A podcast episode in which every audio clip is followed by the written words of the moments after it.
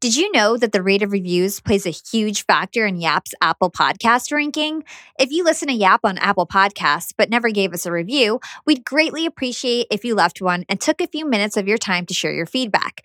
This will help us secure sponsorships and remain a free resource to you all. Thanks in advance for your Apple Podcast review.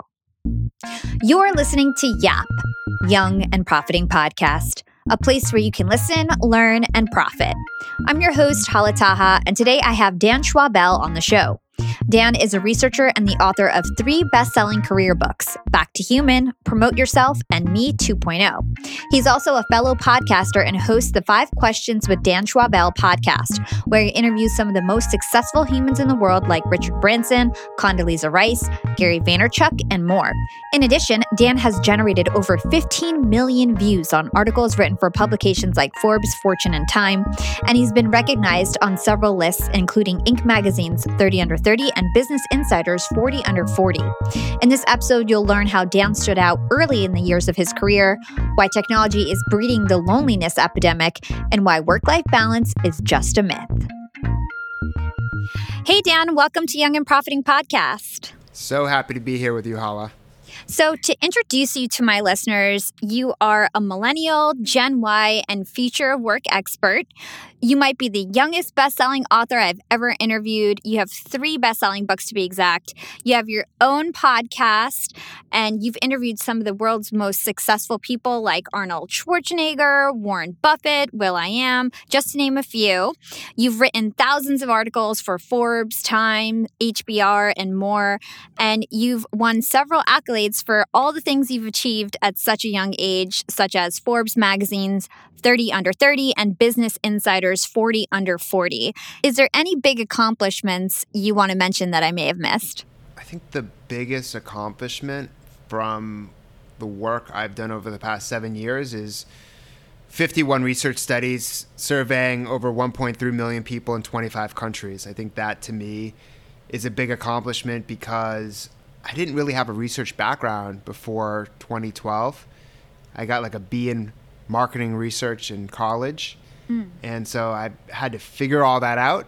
And over the course of doing all of this research, I've been able to link different findings together to come up with larger conclusions. And the art of doing has been my greatest compass to figuring out what I do next and what I take action on. So I think that when people try and figure out, you know, what do they want to do for their career, what they're passionate about, the art of actually doing something or many things mm-hmm. will help guide you. Yes. Right? And so I think that just doing one research project, I didn't know I would enjoy it, but then I really enjoyed it. So I mm-hmm. said, okay, I'm going to make a career out of it. And the first several studies I did, I didn't even get paid for. And now this has become, you know, the thing I get paid the most for. And the thing I enjoy the most. I like the speaking, I like the books and everything, but the core of what I do has become the research. And I think that yeah. that's the thing I'm most proud of. And it's the thing that has made me reflect the most on that question that everyone asks is how do I find my passion? And it really comes down to action. It's experience. You learn through experience. And no book is going to help you get there. Mm-hmm. Actually doing one thing or many things and having these experiences and connecting with people that's what's going to put you in the right direction. And there's no replacing experience. You can't buy experience. You can't replace experience. Mm-hmm. There's no trading of experience. You get the experience, and then that helps you decide what to do next. Totally. I'm totally on the same page. And I definitely have some questions on experience and talent stacking that I want to get into. And I think that your background on research is what makes you such a compelling author. A lot of authors, you know, they kind of compile things from other people. But as I was reading your latest book, I realized that, like, wow, he does a lot of his own research and it makes your book that much more powerful. So I'm sure that's why you've accomplished so much in so little time. Yeah, I'll tell you about the research. This is really interesting is I got really into research originally in my early 20s because I was blogging. I was really into blogging in 2006, 2007, and I was putting out career advice, right? And I felt like I could help people who are my age or younger get internships, learn how to network, get a job after they graduated, like because I had those experiences and I learned a creative way of building my personal brand and back then or self-marketing as a way to stand out you know, I'd bring a CD or portfolio to a job interview and that would make me stand out. So little things like that really helped me. Mm-hmm. And yet I got so much criticism because there's a lot of ageism for both people who are older and people who are younger. And so people are like, oh, who are you to talk about all of these ways to achieve career success? You're so young. You don't know anything. You haven't experienced anything. And so that's when I said, okay, what do I do? And I started citing third party research because I wasn't doing my own research at that point. And I looked and viewed research as a shield against ageism.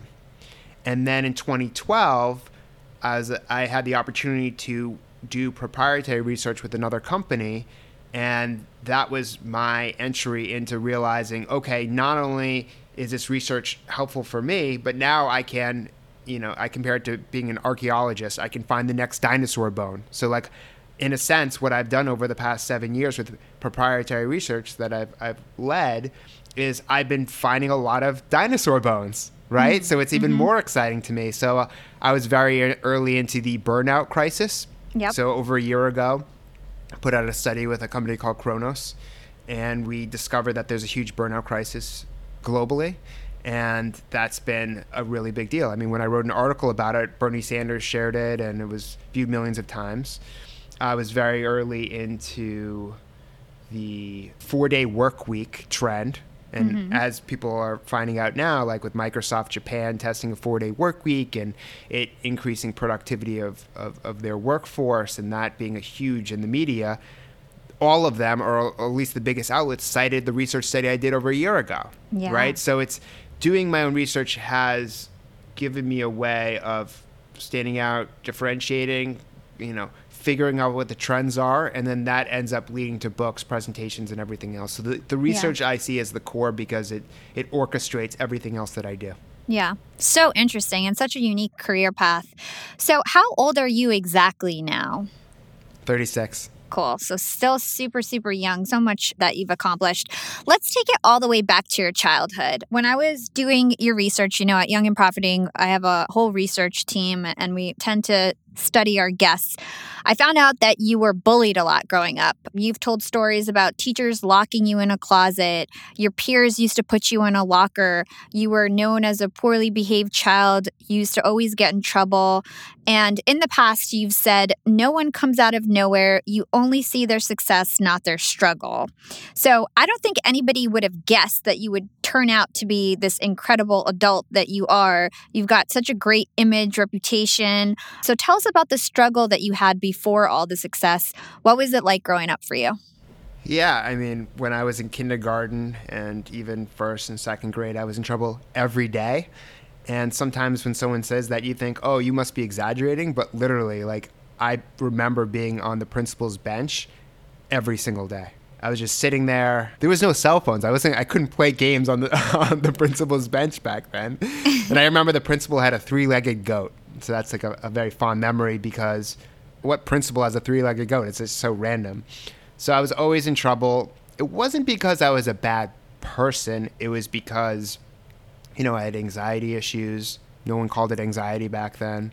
Mm-hmm. And I was just could not control myself. So it was all over the place. And that's how you get in trouble, especially back then. And you know, it created confusion, right? Like one group of people were like, "Oh, he's weak because he can't control himself, so we'll pick on him." And the other group kind of feared me and wouldn't let me, you know, go over their kid's house, go over their house because I was always in trouble.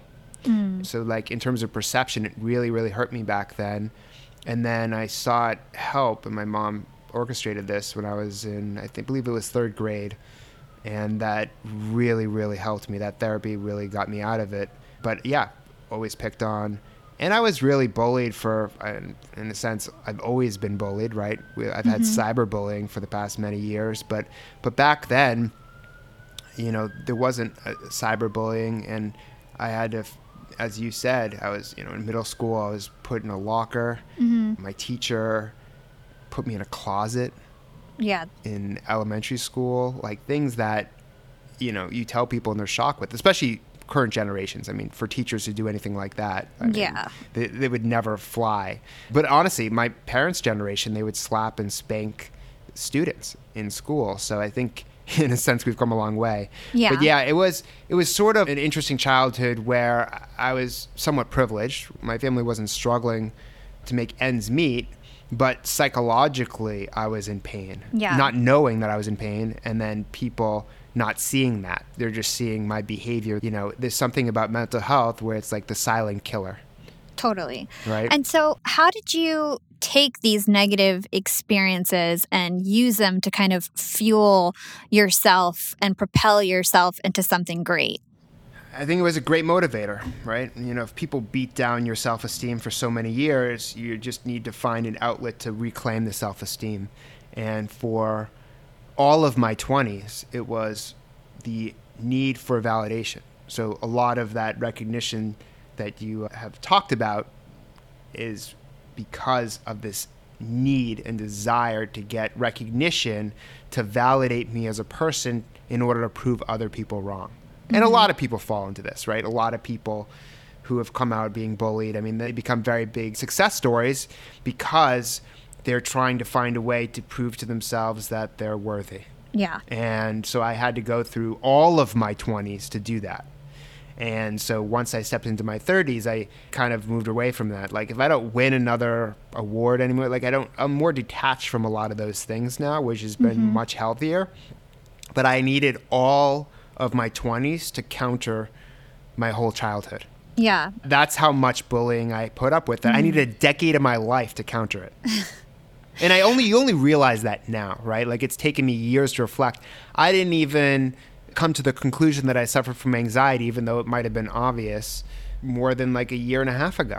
Yeah. And it just goes to show how something negative can actually turn into a positive and you can use, you know, any struggle that you've been through to kind of push you to accomplish things. I mean, I'm the same way. I always do my best when I have something to prove. when I'm trying to prove to someone else that I can do something, all my successes come off the heels of rejection many times. So I could totally relate.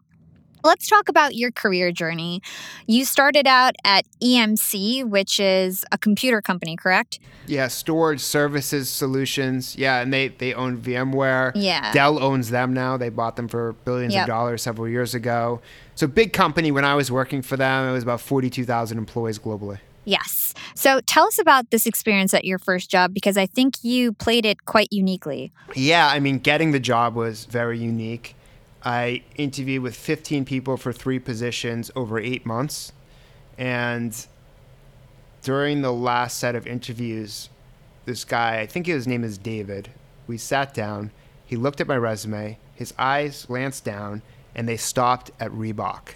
And this was like a big defining moment for me because I had gotten almost no experience at Reebok. I mean, I was an intern at Reebok where I got course credit, zero dollars, and Adidas bought them that summer. Hmm. I reported to a director. Originally, I was a manager, but he moved to a different group, and I didn't learn anything. I didn't really do anything, to be honest. Hmm. And yet, his eyes looked at Reebok and disregarded the great experiences I had at other companies. Hmm. And to me, that moment said, wow, brands are important. I need to care about brands. I need to align myself with brands, and brands has to be a huge part of my future.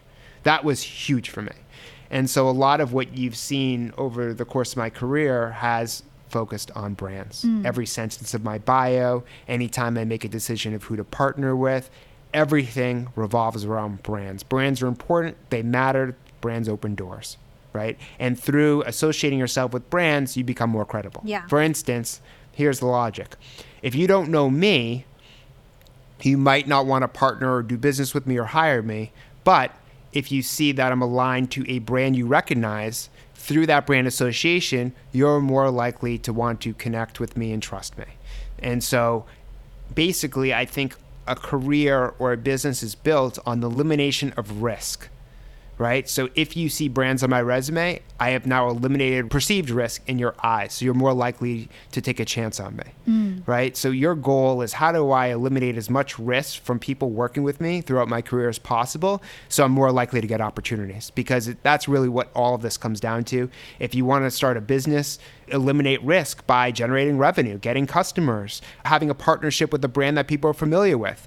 You're more likely to get an investment, you're more likely to grow once you have that because you've eliminated risk. So I think that, you know, a lot of people are talking about growth and everything else, but I think, and what I believed for my whole career is the most successful careers and businesses are built by eliminating as much risk as possible. Mm, that's super, super interesting. You mentioned a lot of really fascinating things. Something that you've said in the past is that you should create your own career instead of letting your company do it for you. So tell us about how you navigated your career within that company and the things you did to stand out at EMC. Okay. Well, the first thing I did to stand out in my first role at the company in the marketing department was the head of marketing said everyone needs to create their own marketing plans. So I had created marketing plans before I started work at the company. I did it for Lycos, I did it for a small promotional company around where I lived. And I said, okay, I'm going to do everyone's marketing plan. And like, a marketing plan is a lot of work, right? Yeah. I think it was like 30 to 50 pages per plan and per group. And I just did everyone's marketing plan. And in the moment I knew this was going to contribute value and be a good thing, and I enjoyed doing it, really what I was doing was creating job security and a stronger network and support system in the company. You're not going to fire the cheap employee that's doing all this additional work and making people's lives better within your department. Like that person's protected, that person, you know, as long as the teammates are nice people, mm-hmm. is going to be protected and supported within the organization. So I look back and I was like, that was really smart. The other thing I did as part of the first job into the second job at the company was I became a Six Sigma green belt. Mm. Now, the reason why this was a strategic move is because GE created Six Sigma, was the first company to adopt it. And EMC was like, okay, we like what GE's doing. We're going to adopt it as well. We're going to teach courses on being a, a green belt, black belt. And, and, Six Sigma is about process improvement. Mm-hmm. And they teach you a formulaic way of doing that. And so I raised my hand, like, because they, EMC wanted every department to have green belts and black belts. So I was like, okay, I'll be a green belt at 20, I don't know, three years old. Mm. And it was a tough process, a lot of training. And I actually did a black belt project for my green belt. So, a black belt project is something that happens more cross functionally, it's much more complex and time consuming. Mm-hmm. And I didn't even know, it just kind of blew up to be a bigger project. And through that project, I was able to connect with people outside my group, form stronger relationships, and represent the team and department better. Even though I was the youngest person in the department, now I was fulfilling something that the company wanted and made the senior director of marketing look good as a result. Mm. So that was another smart thing.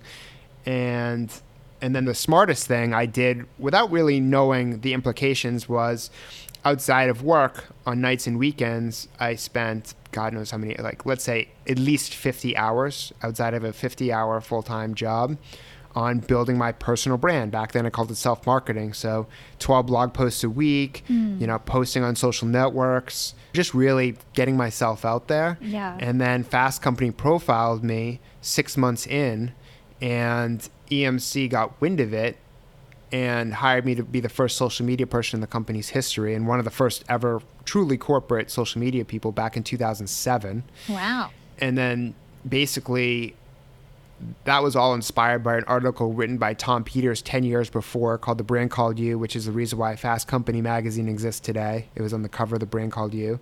And in that article, a lot of people were empowered by reading the article. It was one part of it that really called out to me that I thought was fascinating was it said something like, you know, you have to be the chief marketing officer for the brand called you, Build Me Inc.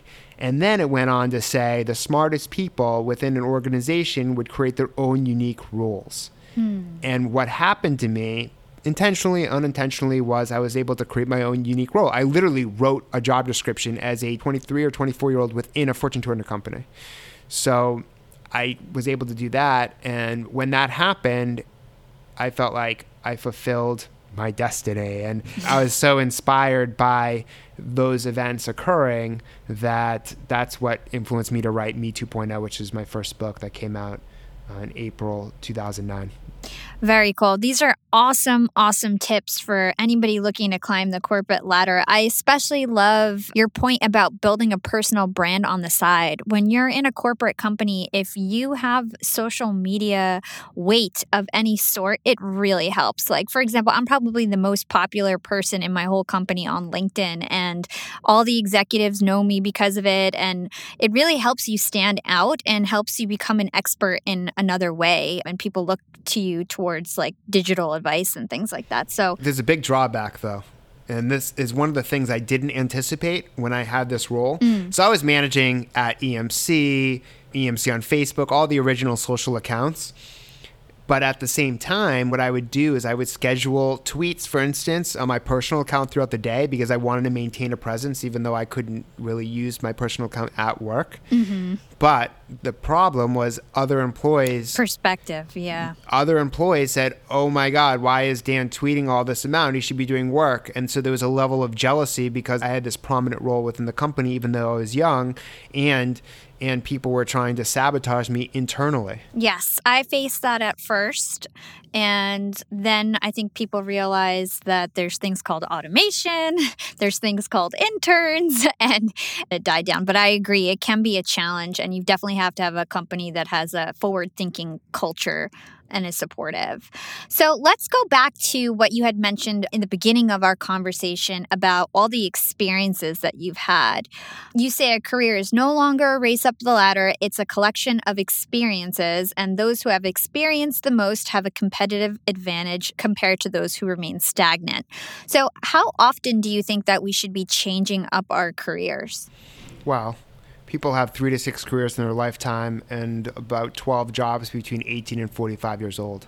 Hmm. So either you force the change or change happens to you. It's forced down your throat, right? So I think that you need to make a decision. Do you keep doing what you're doing, or do you make changes in how you do your work, or who you serve, or the skill set you have?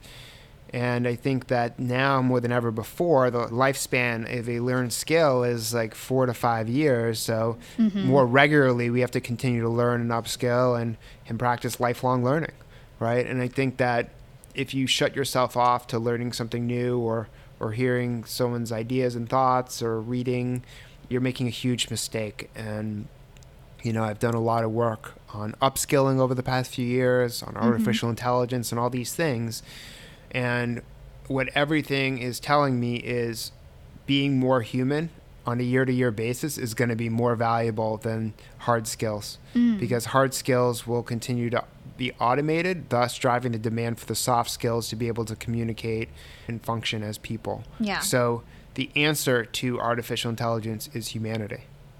And there's no question that humans are going to be working with humans and humans are going to be working with robots in the future. And so understanding artificial intelligence, understanding all these new technologies is valuable because you're going to have to man them, right? You're going to have to work together with the machines. Yep. But the machines are going to be doing the stuff, the technical work that you used to do. And so it will free you up time to do things that are high impact and those things are being driven by your soft slash human skills so that's my big conclusion and to go even further than that my biggest conclusion of the year is that the same technology that has isolated younger generations, mm-hmm. hurting their soft skills, is driving the demand for those same soft skills by automating hard slash technical skills at the same time. Right? So if you're more isolated growing up because you're always using this technology, you're not even leaving your home, you'd rather text than actually have a face to face conversation, yep. that's hurting your soft skills. Thus, you're not prepared for the future where it's only going to be about soft skills. Mm. And I made that conclusion through tons of research. I did a whole article on LinkedIn about it. And I think that's a big concern. Yeah, that is really interesting. We'll definitely get into technology and isolation and how those interplay. I want to mention just really quick, I want to talk about talent stacking. So, a lot of the writing that I read in your latest book, Back to Human, reminded me of something that Dilbert cartoonist Scott Adams discussed in episode number 38. And he talks about talent stacking, where you basically just like take different skills from your various experiences and you can merge them into something new. So, for him, he was like a decent drawer, a good writer, and had enterprise corporate experience. And then he just merged those skills together and became like you know, the most famous cartoonist in the world.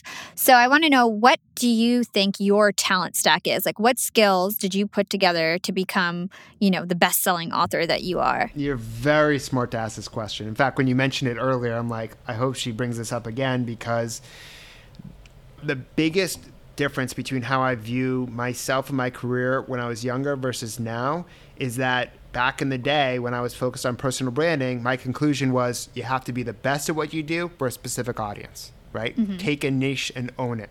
That was how I thought I had built my career. Yet, now in hindsight, what I actually did was create a talent stack. Mm-hmm. I was successful. I stood out because of a lot of different skills that, when combined, gave me differentiation and a competitive advantage. Yeah. And so I think it's this combination of marketing research, communication, through writing, through presentations, etc., with branding, with social media skills, with the ability to network. All of this combined has made me very, very unique in the marketplace. And what I did was I took a skill or a set of skills that were scarce in HR and brought them to HR. Mm. So a lot of the skills I have are very common in the marketing world, but not common in the HR world. So I could have, and I had a choice to stay in the marketing world. I could have been, you know, some sort of marketing guru or worked as a CMO at a company. But because I took those skills and brought them into HR, I had a skill set that was very rare in HR, so I was able to stand out and grow faster. Mm. See, I just think this is such an important lesson. Everybody thinks they have to be the best at everything. And it's a common theme that I'm just realizing as I interview all these super smart, successful people. They're not the best at what they do. They're really good at multiple things. They merge it together and create their own lane and become very successful. And I saw that in you. So that's why. Yeah. I no, I don't think I'm the best at anything I do. I yeah, actually, well, I mean, I think you're yeah. great at what you do, but but I'm not the best. I'm not the yeah. best at what I do. It's the collection of all those skills together, exactly. serving an industry where those skills collectively are rare. That yep. has made me stand out and shine. Exactly. Yeah. Yeah. All right, cool. So, in your latest book, Back to Human, if we want to just stick on skills for a moment, the third chapter of your book is called Practice Shared Learning. And you explain the greatest challenge for professionals today is staying relevant, like we just discussed. The average relevancy of a learned skill is just five years these days. So, it's obviously clear that we need to continually upskill as we approach 2020. Could you just explain to us what this shared learning concept is? Yeah, this ended up being the most popular chapter in the book, even though I think it's the most simple one to understand. It's like we are better together is, is really what it comes down to. And so the idea is that in order to keep up with all the changes that are happening more and more frequently in our industry, in our economy, in our world, we have to rely on each other and learn and develop through conversations and supporting each other if we want to succeed and stay relevant in our jobs right? And so I, the biggest challenge is staying relevant because things are moving fast. Technology doesn't care about our feelings. The economy doesn't care about our feelings, but we care about our feelings. And so we need to take ownership and realize that since there's so much information being published on such a regular basis, we have to rely on each other to be arbiters of our own industries and professions. So, for instance, if you're on a team with four other people, you only have so much time to be able to read or to have the right skills of things that you need to know in that instance or in that year or five years. But the people around you are also trying to achieve something similar. So, if you help each other, if you, you know, practice this whole thing of when I learn, I share. That's the mantra in the chapter. Mm. Then you can all rise up, you can stay relevant together, and you know, just talking to a lot of my friends, it is really about the peer network. I mean, the people who are most going to serve you, the people who are around your age, who have similar goals, even if they leave your team or organization, those are really the people that you will count on, hopefully, in the future. And I think, especially in today's world, uh, there's only like 3.5 degrees of separation. Facebook did a whole study on this, and so the world is really small, mm. and you want to establish good relationships. And one of the easiest ways to establish relationships is just by sharing an article. Literally, like I keep in touch with some of the more successful people mm-hmm. by just thinking of them when I read an article and sharing the article with them. Mm. Right? So, like, I'll give you an example. I'll read an article in the New York Times about, you know, people's technology habits, and I'll share it with Cal Newport because Cal and I both wrote articles that are similar and different about our overuse and misuse of technology. And he's going at it from a minimalistic approach, whereas I'm more of a, you know, use technology as the driver to human relationships approach, but it's similar. So I'm, I know he's into that topic because he wrote a book on it right? And so I think that it's these small little acts of sharing mm-hmm. that add up that keep you in touch with people and then that build the relationships. You know, relationships are are built on trust, but they're also built on giving and sharing without mm-hmm. asking for things. So if you start sharing, if you're a leader within an organization and you're just sharing and trying to help your team, you're starting to create a culture where it's okay to share. Yeah. You know, the leaders of the past were the hoarders of information. Mm-hmm. The more information you knew that other people didn't, the more powerful you would become. Now that's not the case. It's actually the opposite. The more you share, the more powerful you become.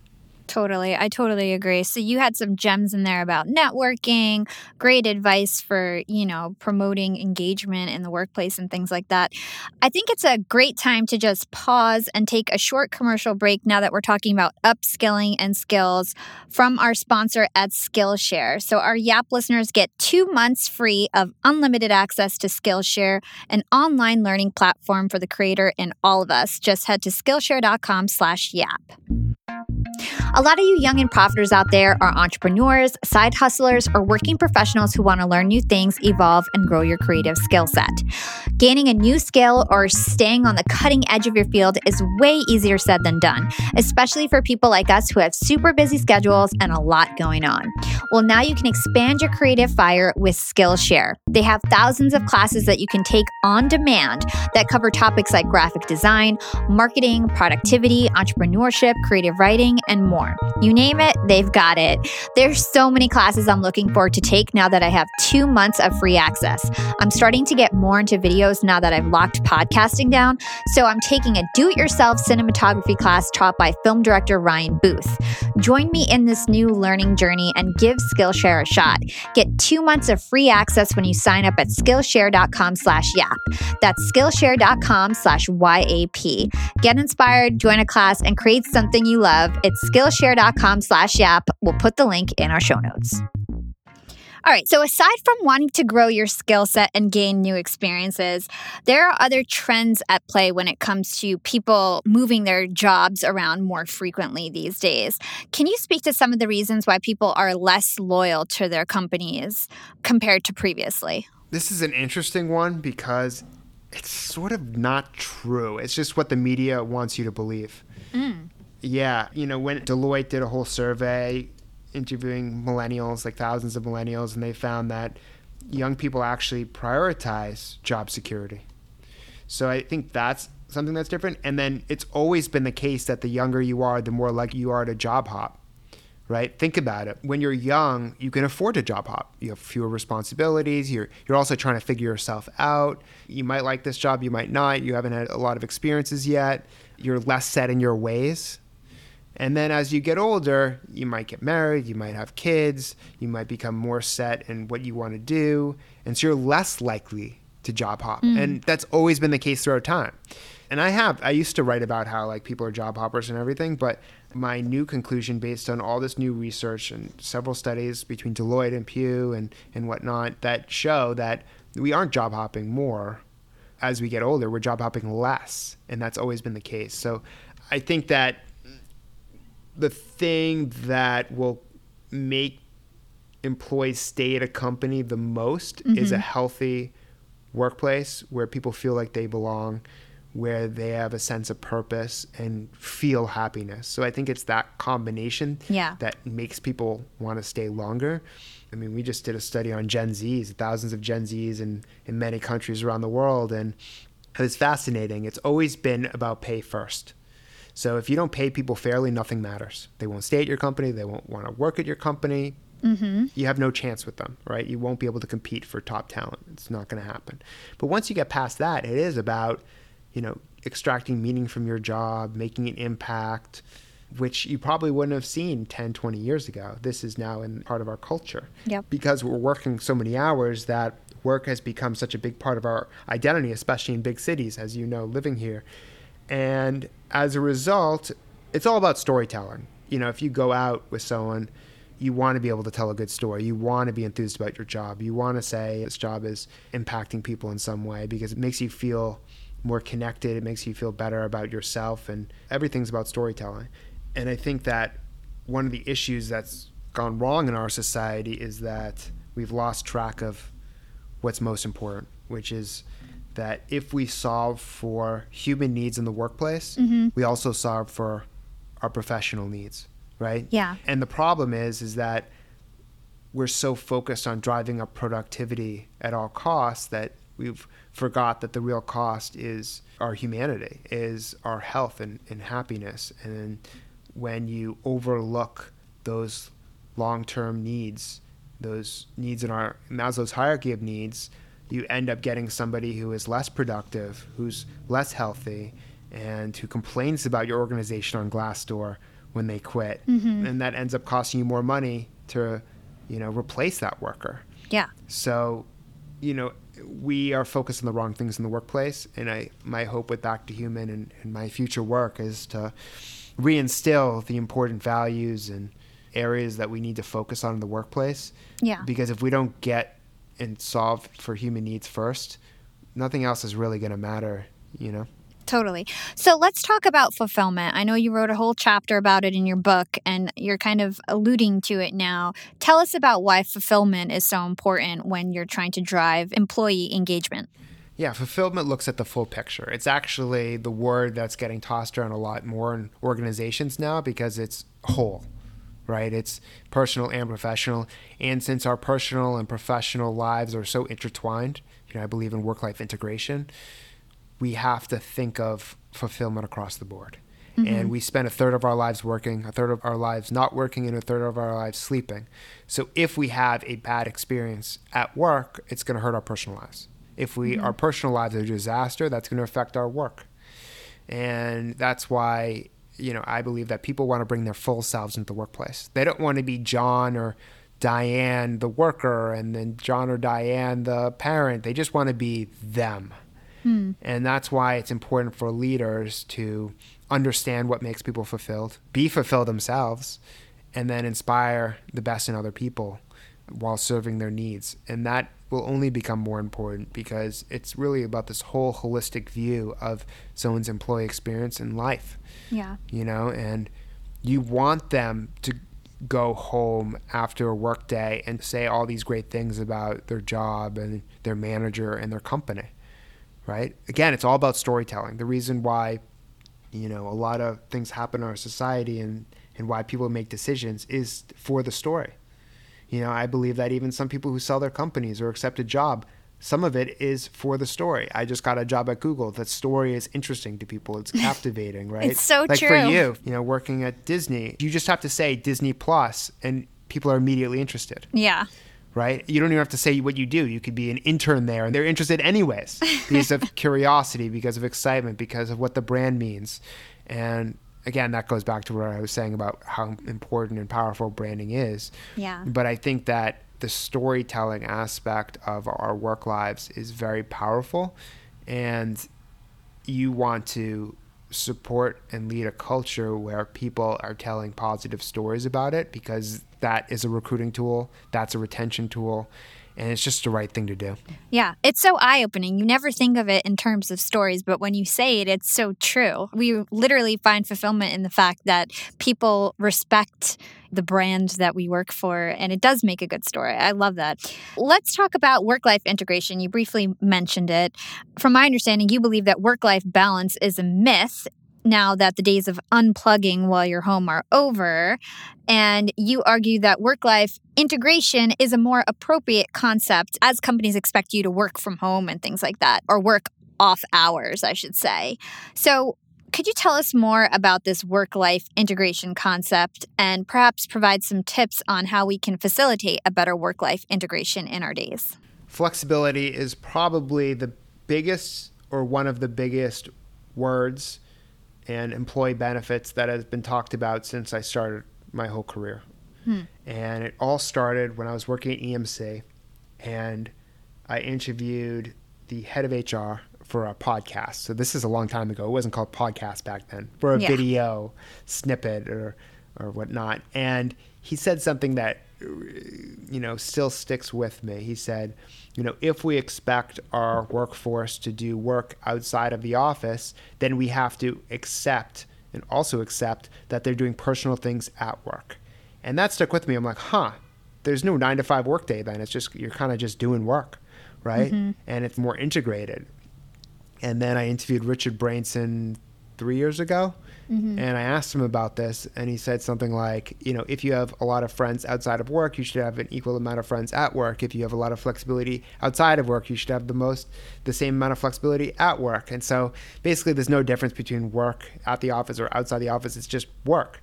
And you know, we've noticed we've kind of gone to this whole nine to five workday paradigm to, you know, more flexible work week and work life integration is part of this. And the solution that I pose in the book is is to really come to terms with what matters to you and what are your priorities, right? Mm-hmm. So, for instance, choose three goals you have in a certain week, personally and professionally. And then look at your calendar and make sure you're putting in time for all of those six goals.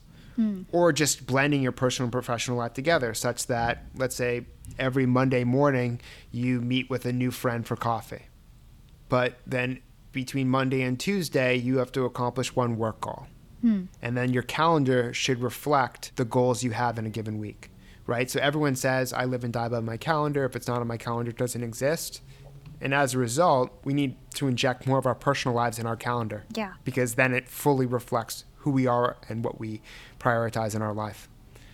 And so it really is that simple. It is, you know, like uh, for instance, on my calendar, you know, I have all these different events I want to go to. They're in my calendar. Some are personal events, some are professional events, others are meeting people for coffee or dinner or doing certain projects with certain deadlines.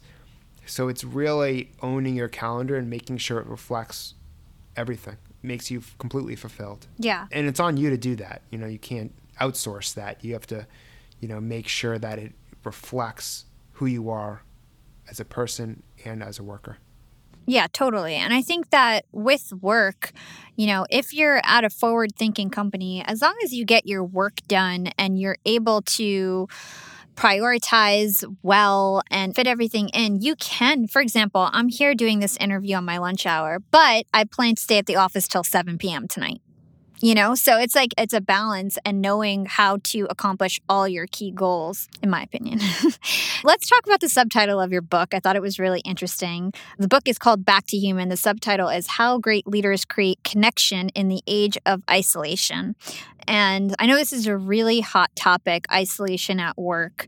Many workers today feel isolated from their colleagues, their organizations, and their leaders. So, can you shed some light about the loneliness epidemic that we're facing in the workplace what you believe to be the root causes of that. Young and profiters, they may call me the podcast princess, but I'm also the LinkedIn queen. I've been a LinkedIn influencer for six years now, and I teach one of the most popular courses about LinkedIn. And I love to teach sales on LinkedIn because when it comes to B2B sales, LinkedIn has got that on lock. LinkedIn is where all the decision makers are hanging out. There are 180 million senior level decision makers on LinkedIn and 10 million C suite decision makers. These people are on LinkedIn and they're in the mode to buy. They're using LinkedIn for their buying journey to research vendors or sales reps that they might work with, to look up how to solve their problems, to learn from industry thought leaders. They are in the mode to buy, whereas on other platforms, they're in the mode to be entertained. You want to get them in the right mindset. You want to cut through the noise with LinkedIn ads. In fact, 79% of B2B marketers rate LinkedIn as their top channel for paid media. And LinkedIn has the best targeting because they've got all these different inputs. People are putting their resume basically up on there. And so there's so many keywords that they can use to target the right decision makers so they can hear about how you solve their problems. And I've got a special gift for all you young and profiters who want to try LinkedIn ads. You can get a $100 credit. LinkedIn was super generous. If you want to make B2B marketing everything it can be and get a $100 credit on your next campaign, go to linkedin.com slash yap, Y-A-P. Again, if you want to claim your credit, go to linkedin.com slash yap. Terms and conditions apply. Yeah, I think we live in a very lonely society now. You know, people are spending a lot of time on their phone. And the more time you spend on your phone, the less time you're spending looking or talking to a person, you know, in real life or through a phone call. So it appears that we're more connected, right? That you can reach out to people in different countries that you couldn't have 20 years ago. But at the same time, because we're not getting the human interaction we so crave and desire, we feel more isolated. And, you know, even in New York City, you could be around so many people, but no one at the same time because people are physically there, but not mentally, emotionally, or spiritually. Mm-hmm. And loneliness is pretty deadly, right? It's not something that people are open to talk about, yet it affects people at an alarming rate, especially men. And that's what we found. And if you think about today's world of work, it's more decentralized than ever before. Yep. People are working from all different areas. And that's a good thing. People love flexibility. I call it the light side of flexibility. The light side of flexibility is the promise through technology that you can work when, where, and how you want. Mm-hmm. But back to human reveals the dark side. The dark side is that if you work remote, you're lonelier, you feel more isolated, and the big finding was that if you work remote, you're much less likely to say you want a long term career with your company. So it impacts team and organizational commitment. If you don't see and hear from someone for a long enough period of time, you're checked out mm-hmm. and you move on. So it's interesting how it's like this duality It's like Yep. it's very beneficial. It's actually when I interviewed 100 top young leaders for the book, they call it a double-edged sword, right? On one hand, it's given us incredible benefits, but at the other hand, it's been you know pretty harmful without us even realizing how harmful it is. And the technology Yeah. companies are purposely, you know, creating these devices and these applications with addiction in mind. It's their business model. We're the product, and we don't realize it, right? Because we're addicted. You know, it's like if you smoke cigarettes or do cocaine or you're gambling all the time, you're not thinking about it. That's harmful, maybe, but you're doing it because mm-hmm. you're addicted and it's part of your daily life, and then it becomes the norm. And for many of us, or most of us, it is the norm of using technology.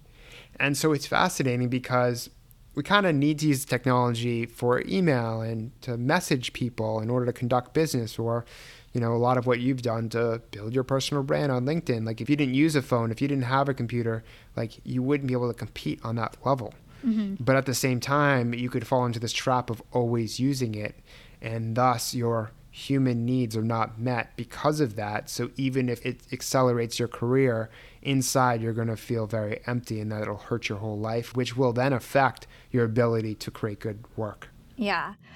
So, talk to us about some of the stats when it comes to loneliness. I want my listeners to really understand how big of a problem this is and maybe even perhaps the cost of loneliness. Yeah, I mean, in America, Cigna did a study of 20,000 adults and found that half are lonely and 40% lack meaningful relationships. In the UK, 9 million people are lonely, 200,000 adults haven't spoken to a close friend or relative in the past month. They actually have a minister of loneliness, Mims Davies, hmm. to try and solve the problem. So it's huge there. America is not doing, you know, as good of a job, but we should because mm-hmm. it's such a big problem here.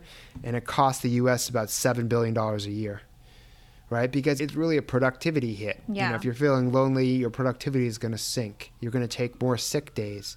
And then that affects the organization's bottom line, and thus it affects the whole economy.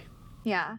So, you just mentioned that sometimes we abuse technology. Technology can make us feel isolated. Can you talk about the misuse of technology in the workplace? I heard you mention before that one face to face conversation is more successful and effective than 34 back and forth emails. That was like outrageous to me. Do you have any other examples of the misuse of technology? Yeah, so we tap, touch, or swipe our phone over 2,600 times a day.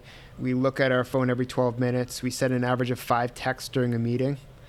So we're always using it and overusing it and misusing it.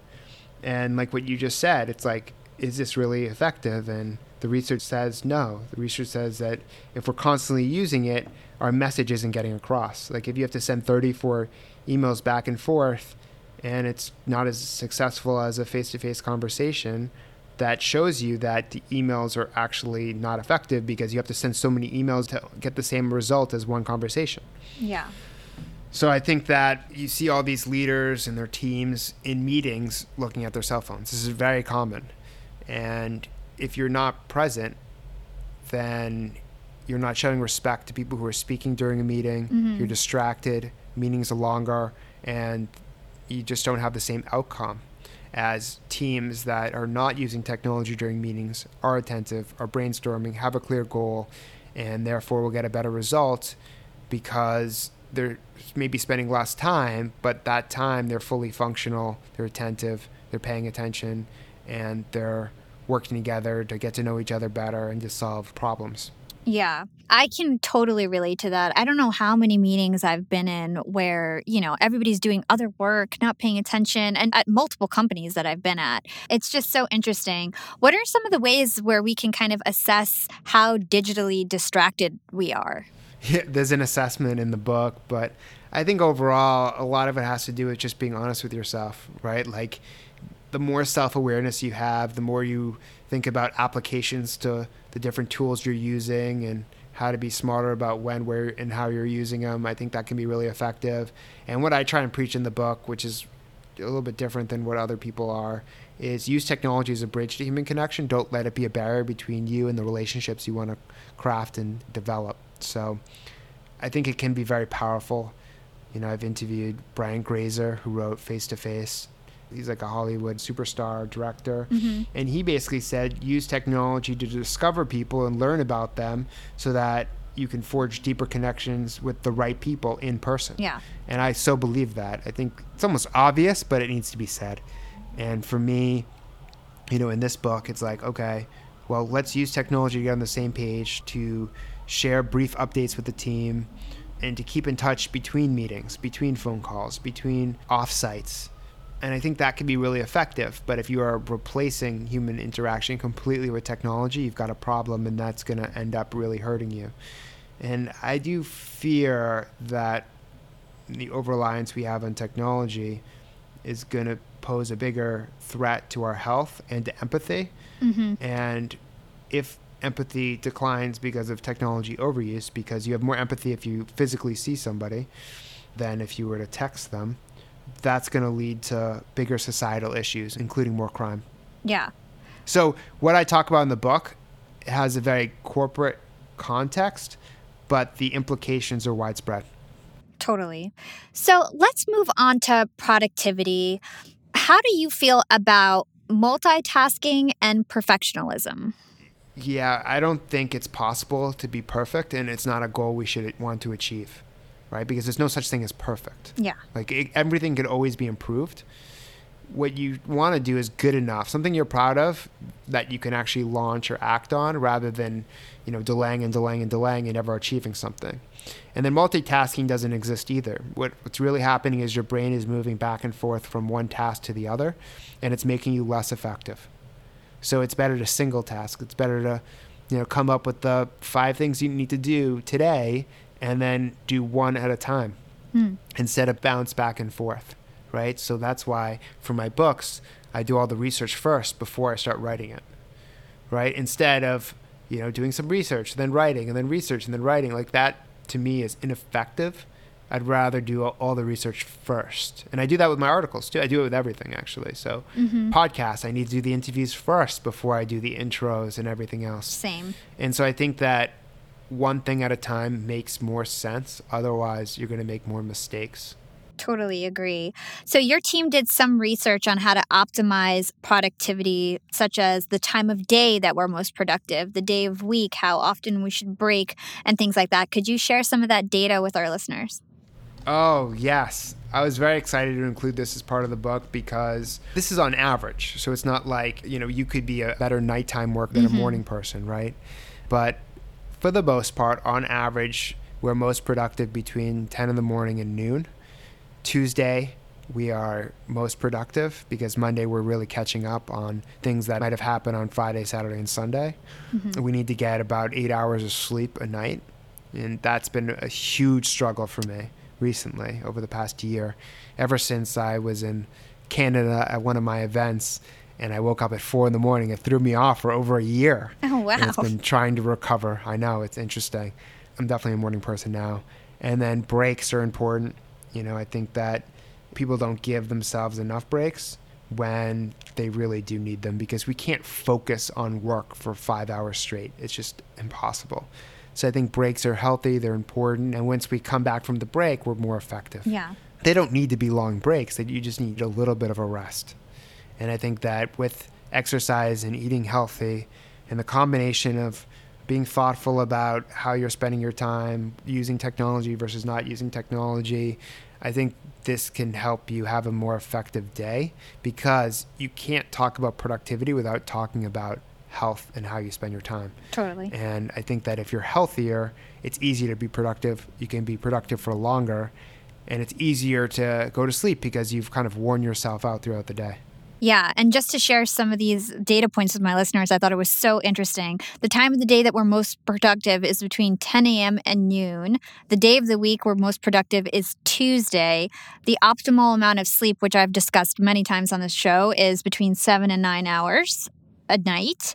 The optimal number of work breaks is one every 52 minutes. The optimal length of a break is 17 minutes, and you should get at least 150 minutes of exercise every week. So I thought this is so interesting, and I'm going to try to see if I can incorporate some of these data points to help me be more productive. Something else that you mentioned early on in our interview is the fact that you were an early trendsetter in the data around a four day work week. And I want to get your perspective on if you think that to be productive, you need to work eight hours a day. Like, what do you think is the optimal amount of time that somebody should work during their day? It's going to be different for everyone. So I think that every organization needs flexibility and every worker should demand flexibility. Mm-hmm. But I think that it's going to be custom per situation. So what you need from flexibility is going to be different than what I need, right? So like if somebody has kids, they might need flexible schedules, but they might not need to work from home remote. Whereas somebody else who's maybe older might want to work in the office 5 days a week for 40 hours total Whereas, you know, for someone else, they would just rather work from home five days a week. So it depends on the person, their work preferences, styles, what they're comfortable with, their responsibilities and family situation. There's a lot of factors. And so I think in the future, my hope is that flexibility is customized per person. Yeah.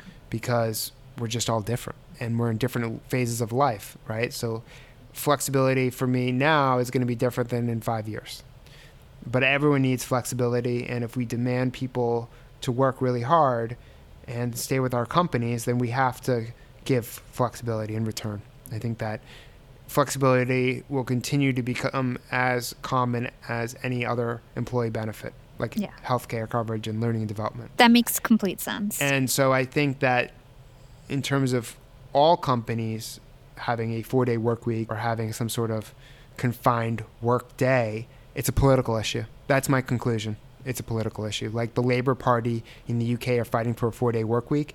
If that were to pass, then all companies would have to have it and it would constrain the amount of hours per week. Hmm. In America, I don't see it happening unless a politician changes that. Yeah. He's, that's what it took to get a 40 hour work week. Yeah. I could never see that passing in America.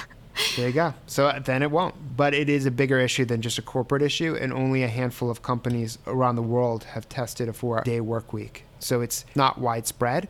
It's in the public consciousness because of the amount of media attention that they have gotten. I did a study on the four day work week with Kronos last year, and we asked the number one question was if pay remained constant, how many days a week would you work? And the number one answer was four day work week. Mm. And the other thing that was fascinating about that question was only 4% said zero. Wow. So people want to work, they just don't want to work five days a week. Yeah.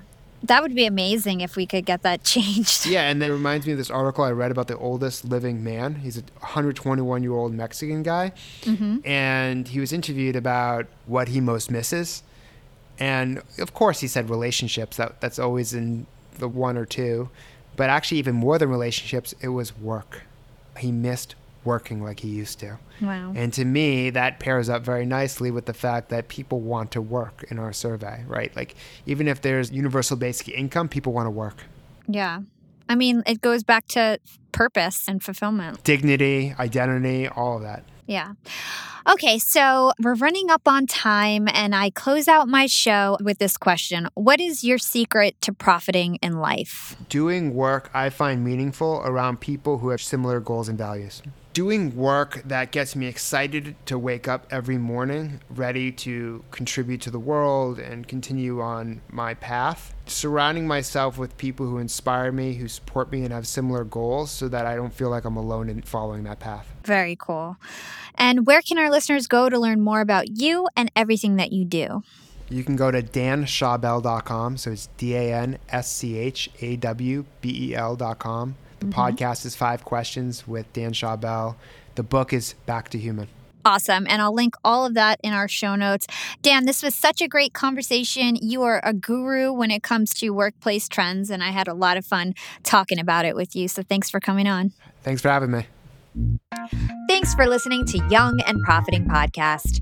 If you enjoyed this episode, don't forget to leave us a review or comment on your favorite platform. Follow Yap on Instagram at Young and Profiting and check us out at youngandprofiting.com. And now you can chat live with us every single day on Yap Society on Slack. Check out our show notes or youngandprofiting.com for the registration link. And if you're already active on Yap Society, share the wealth and invite your friends.